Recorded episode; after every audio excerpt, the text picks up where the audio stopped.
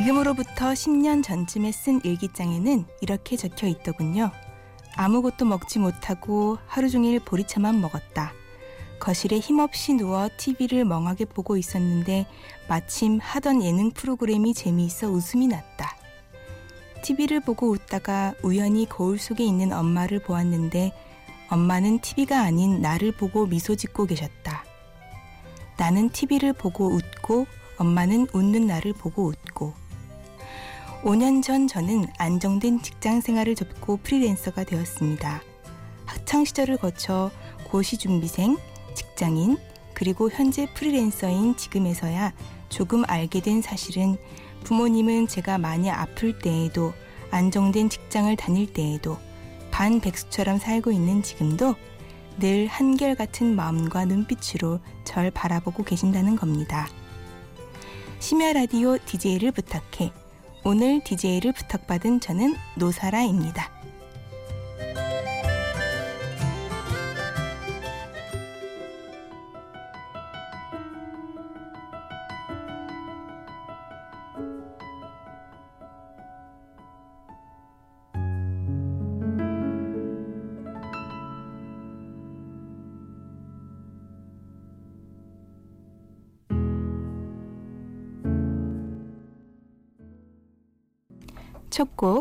박효신이 부른 1991년 찬바람이 불던 밤이었습니다.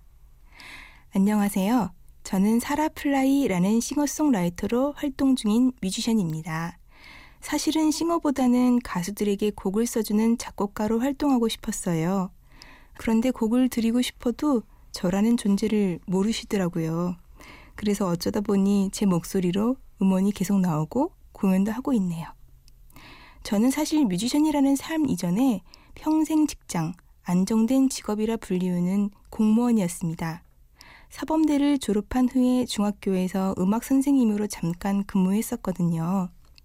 그런데 실은 저의 꿈은 음악을 가르치는 사람이 아니라 직접 음악을 하는 음악가였죠. 그래서 유학을 가고 싶었지만 현실적인 상황을 고려하지 않을 수 없었어요. 이렇게 키워주신 부모님을 호강시켜 드리고 싶은 마음, 가정 살림의 보탬이 되고 싶은 마음, 모든 청년들이 대학 졸업 후 사회적으로 자리를 잡아야 한다는 압박감에 살듯이 저 또한 그랬으니까요. 하지만 지금은 주변의 응원과 믿어주시는 부모님 덕에 사표를 제출하고 뮤지션으로 살아가고 있습니다. 비록 널리 알려지지 않은 인디 뮤지션이지만요. 오늘 저는 중학교 선생님으로 살았던 하루와 모든 것을 독립적으로 직접 해내야 하는 인디 뮤지션의 길고도 짧은 하루를 비교해서 말씀드려볼까 합니다.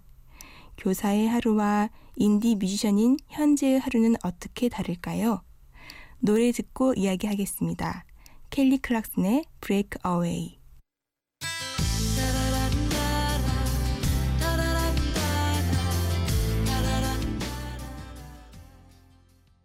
교사의 아침 7시. 오늘 또 어김없이 해는 잘도 뜬다. 좀 더 누워있고 싶다. 엄마가 아침을 준비하고 계시는 소리가 들린다. 그리고 내 방문을 열어놓으시고 이제는 일어나라는 말씀을 여러 차례 하신다. 아, 해는 참 부지런하기도 하지. 하루쯤은 안 떠도 좋으련만. 겨우겨우 씻고 사회초년생 티를 내지 않기 위해 옷들 중 제일 어른스러운 옷으로 골라 입는다. 오늘 또 늦장 부린 탓에 아침 먹을 시간은 없다. 아침 운동 가시는 부모님 차에 함께 오른다. 엄마가 차에서 먹을 수 있게끔 과일과 김밥을 접시에 담아주셨다. 화장은 이동 중인 차 안에서 비비크림 정도만 바른다. 학교에 도착했다. 오늘 또 교무실에서 막내인 내가 제일 늦게 도착. 아무도 나에게 뭐라고 하는 사람은 없지만 왠지 모를 죄송한 마음과 함께 주눅이 든다. 뮤지션의 아침 7시. 오늘도 어김없이 날을 샜다. 밤새 수정하고 다시 새로 쓴 곡들을 메일로 보내려고 하니 해가 떠 있다. 이번엔 연출자와의 의도와 맞길. 일본 영화 감독님과 영어로 소통을 하는데 영어에 능숙하지 못한 나는 영어 예문을 검색하며 겨우겨우 메일을 완성한다. 아, 메일 쓰는데 또 온 용혼을 바쳤다. 쓸 때마다 다짐한다. 올해는 꼭 영어를 정복하리라. 일어를 정복하는 게 더 빠르려나 아무튼 이제 누워서 자야겠다. 옆집에서는 출근을 준비하는 분주한 소리가 들린다. 아까 분명 야식을 먹었는데 배는 또 꼬르륵 거린다. 식도염이 재발하지 않기 위해서는 그냥 자야겠다.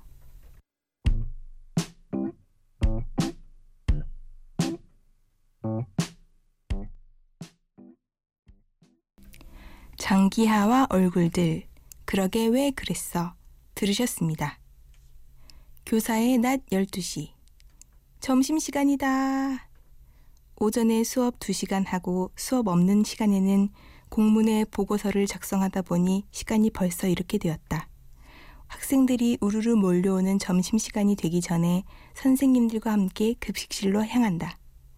영양소도 골고루 균형 잡힌 식단. 맛있다. 밥 먹는 속도가 참 느린 편인데 선생님들 식사하시는 속도와 맞추다 보면 늘 꼭꼭 씹지 못할 때가 있다. 오늘은 급식지도 하는 날이니 더욱 부지런히 먹어야지. 우리 반 철수가 수업 시간에 말썽을 일으켰나 보다. 도덕 선생님께서 속상해 하신다. 나도 속상하다. 이따가 철수를 불러서 이야기해 봐야겠다. 사실 처음이 아닌데 부모님과도 통화를 해야겠지. 밥을 거의 다 먹으니 마침 점심시간 종소리가 울린다. 동시에 급식실로 막 뛰어오는 학생들의 발소리가 들린다. 얼른 식판을 정리하고 급식 지도라서 먼저 일어나겠다는 양해의 말씀을 드리고 급식실 문 앞으로 간다. 왜 너희들은 꼭 한 줄로 안 서는 거니? 배고픈 거 아는데 제발 진정하고 질서 좀 지켜줘. 어, 음악 선생님이다. 안녕하세요. 볼 때마다 매번 인사를 꼬박꼬박 하는 녀석들. 겉으론 시, 시크하게, 응, 뭐냐. 담답으로 끝내지만 내심 참 흐뭇하게 마음이 든다. 예쁜 학생들이다. 오늘 밥 맛있어요? 쌤, 이따 6교시에 저희 반 수업이세요. 배식을 기다리며 말 거는 아이들. 일일이 대답하기엔 참 너무 많다. 못 듣는 척 하기도 한다. 40분가량을 서서 줄 세우고 10명씩 급식실로 들여보내고를 하다 보면 이제 쉴 수 있는 시간이 온다. 아, 꿀 같은 점심 휴식 시간이 20분 남았다. 아까 작성하다만 공문도 있고 철수도 불러서 이야기해야 되는데. 뮤지션의 낮 12시. 눈이 떠졌다. 뭘 먹어야 할지 고민하며 냉장고를 열어본다. 오, 간편 조리식품이 역시 짱이다. 3분의 짧고 간편한 음식으로 배를 채우며 생각한다. 몰랐는데 우리 엄마 음식 솜씨가 정말 좋았던 거였구나. 난 왜 그때 반찬 투정을 했던 걸까? 엄마가 해준 밥이 세상에서 가장 영양가가 있고 맛있는 듯하다. 컴퓨터를 켜고 잠들기 전에 보냈던 파일을 다시 열어본다. 어, 파일 하나가 잘못 갔다. 메일함을 열어보니 10분 전에 읽음으로 나왔다. 얼른 다시 보내야지.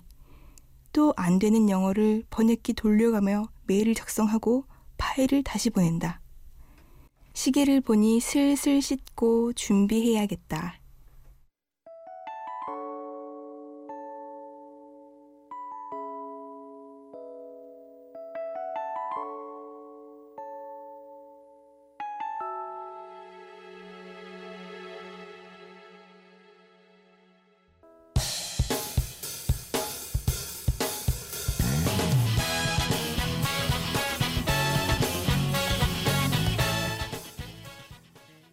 토이의 오늘 서울은 하루 종일 맑음.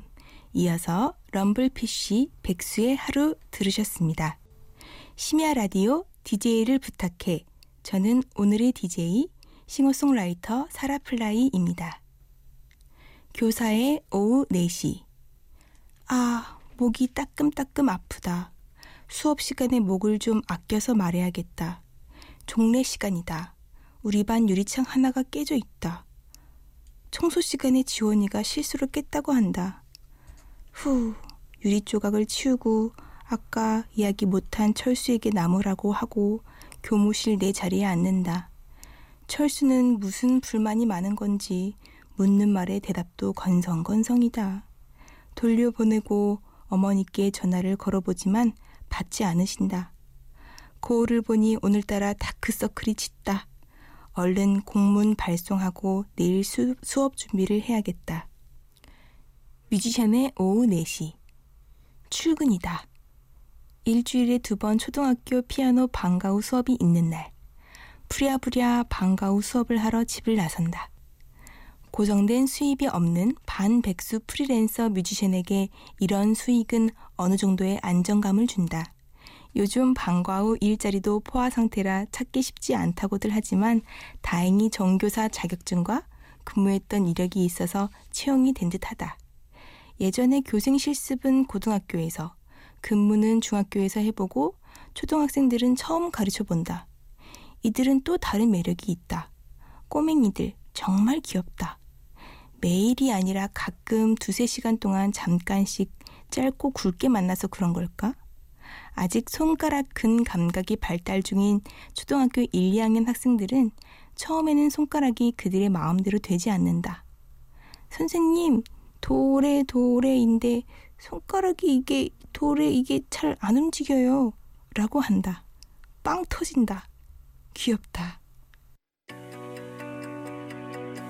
I see what you're wearing. There's nothing beneath it. Forgive me 제드의 Beautiful Now 들으셨습니다. 교사의 오후 6시. 퇴근하고 집에 온다. 화장도 지우지 않은 채 거실 쇼파에 축 늘어져 TV만 멍하니 응시하고 있다. 아, 정말 오늘 또 이렇게 가는구나. 퇴근 전 통화한 학부모에게 들은 소리는 귓가를 맴돌고 있다. 대부분의 학부모님들은 정말 훌륭하신데 이분은 나에게 왜 이러시나. 하긴 본인보다 스무 살 어린 교사의 말이 우습게 들릴지도 모르겠다는 괜한 자격지심. 엄마가 밥 먹으라고 하신다. 밥 생각이 없다. 엄마의 얼른 와서 밥 먹으라고 재촉하는 말씀마저 스트레스가 된다. 안 먹는다고 괜히 짜증을 부린다. 요즘 부모님과 사이가 더 나빠지는 듯하다. 이런 불효막심한. 뮤지션의 오후 6시. 공연장으로 간다. 리허설을 끝내고 편의점으로 향한다. 위에 부담 없는 식품으로 간단히 먹기엔 편의점이 역시 최고다. 공연 전에 긴장 상태에서는 뭘 먹어도 잘 체하기도 한다. 얼마나 올까? 함께 공연하는 팀은 어떤 분들일까? 연습한 대로 공연이 잘 될까? 설렘, 기대, 걱정 등 복잡한 감정들이 오간다. 우와, 세상은 넓고 음악을 잘하는 멋진 뮤지션들 정말 많다. 아쉽게도 객석은 생각보다 꽉 채워져 있지 않았다. 이 좋은 음악들을 더 많은 사람들이 듣고 알려줬으면 좋겠는데. 내 순서가 왔다. 오, 다행히 반응이 나쁘지 않다. 실수도 예전보다 줄은 듯하다. 모든 순서가 끝나고 비로소 한껏 긴장되었던 마음은 약간 풀리고 음악을 잘 들었다며 다른 팀들과 인사를 나눈다. 공연장 한켠에는 오늘 참여한 분들과 이야기를 나눌 수 있는 뒤풀이 자리가 마련되어 있다. 내일 일정이 있어서 인사만 드리고 갈까 하다가 집도 가깝고 해서 잠깐 이야기 나누고 가기로 마음 먹는다.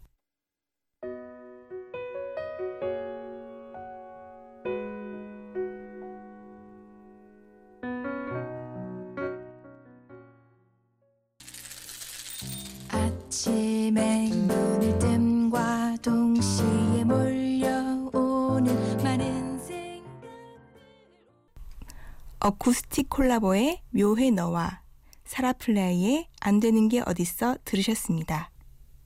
교사의 오후 9시 오늘 또 수영을 빼먹고 그냥 동네 한 바퀴를 도는 걸로 대체한다. 갈수록 체력이 약해지는 듯해서 운동을 꾸준히 하려고는 하는데 학교에서 시달리고 퇴근 후 번아웃 상태가 되어 축 늘어져서 움직이는 게 쉽지가 않다. 힘 조절을 잘 못하는 듯하다. 잘 가르치고 싶은 욕심과 열정만 앞서서 뜻대로 되지 않는 게 속상하기도 하고 좋은 선생님이 좋은 동료 교사가 좋은 딸이 되고 싶은데 어느 것 하나 제대로 하는 게 없다고 느껴진다.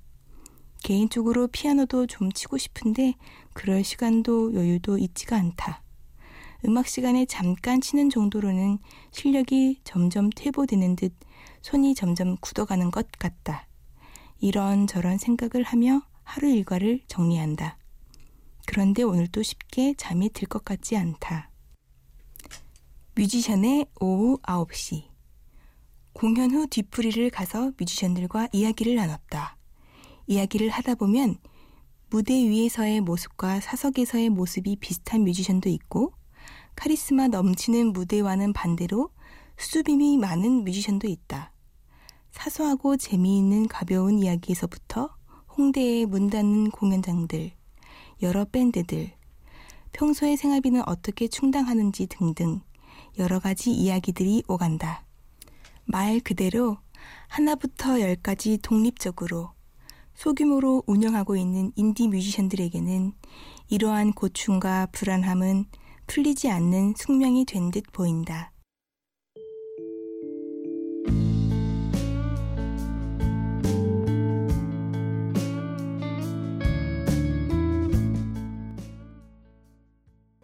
자우림의 전하고 싶은 말 들으셨습니다.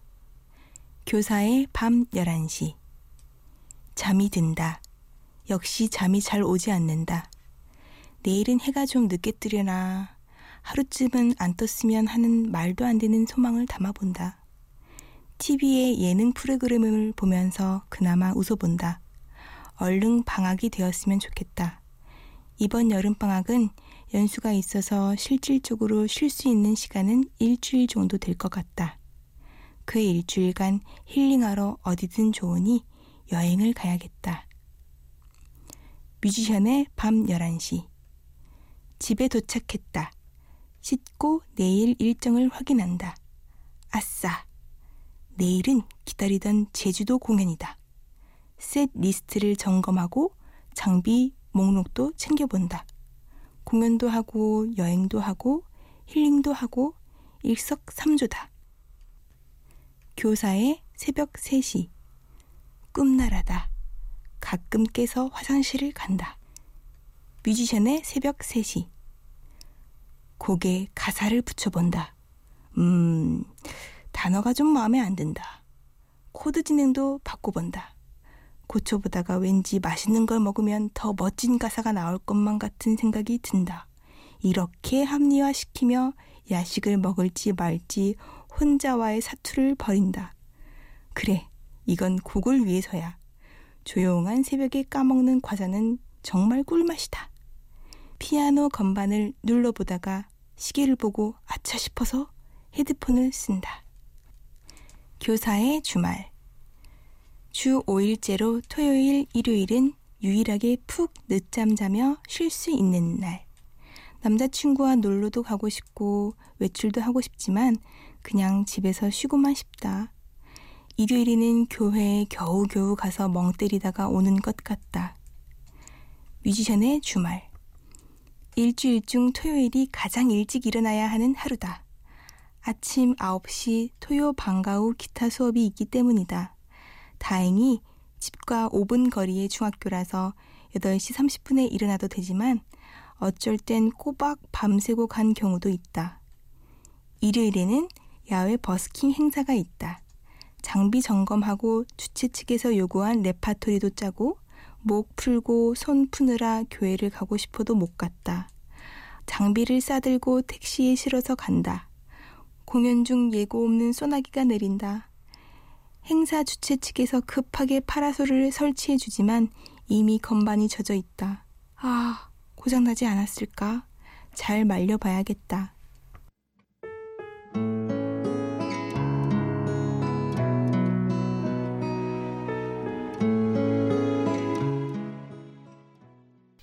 사라플라이의 저녁 산책 들으셨습니다. 여기까지 저의 교사였던 시절의 하루 일과와 뮤지션인 지금의 하루 일과를 비교해 보았습니다. 어떻게 들으셨나요? 한 가지 분명한 건 제가 교사였을 때에는 배우지 못했을 경험들을 지금 하고 있는데요.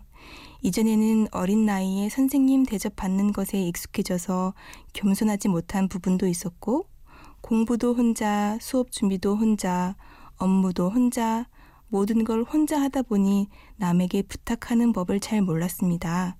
지금은 용기를 내어 먼저 다가서서 인사할 줄도 알고 공손히 부탁할 줄도 알고 혼자 해 나가는 것보다는 함께 무엇인가를 만들어가는 과정을 소중히 여길 줄 알게 되었어요. 무엇보다 늘 응원해 주시는 분들, 가족과 친척분들에게 감사한 마음과 소중한 마음을 갖게 되어 사이가 더욱 돈독해졌습니다. 저의 직업이 바뀐 것도 있지만 삶도 마음가짐도 생각도 바뀌고 있습니다. 앞으로 또 어떻게 바뀔지 기대가 됩니다. 한 시간 동안 저의 이야기를 들어준 여러분께 감사드리고요. 끝곡은 강하솔의 물의 아이입니다. 심야 라디오 DJ를 부탁해 지금까지 저는 오늘의 DJ 싱어송라이터 사라플라이였습니다.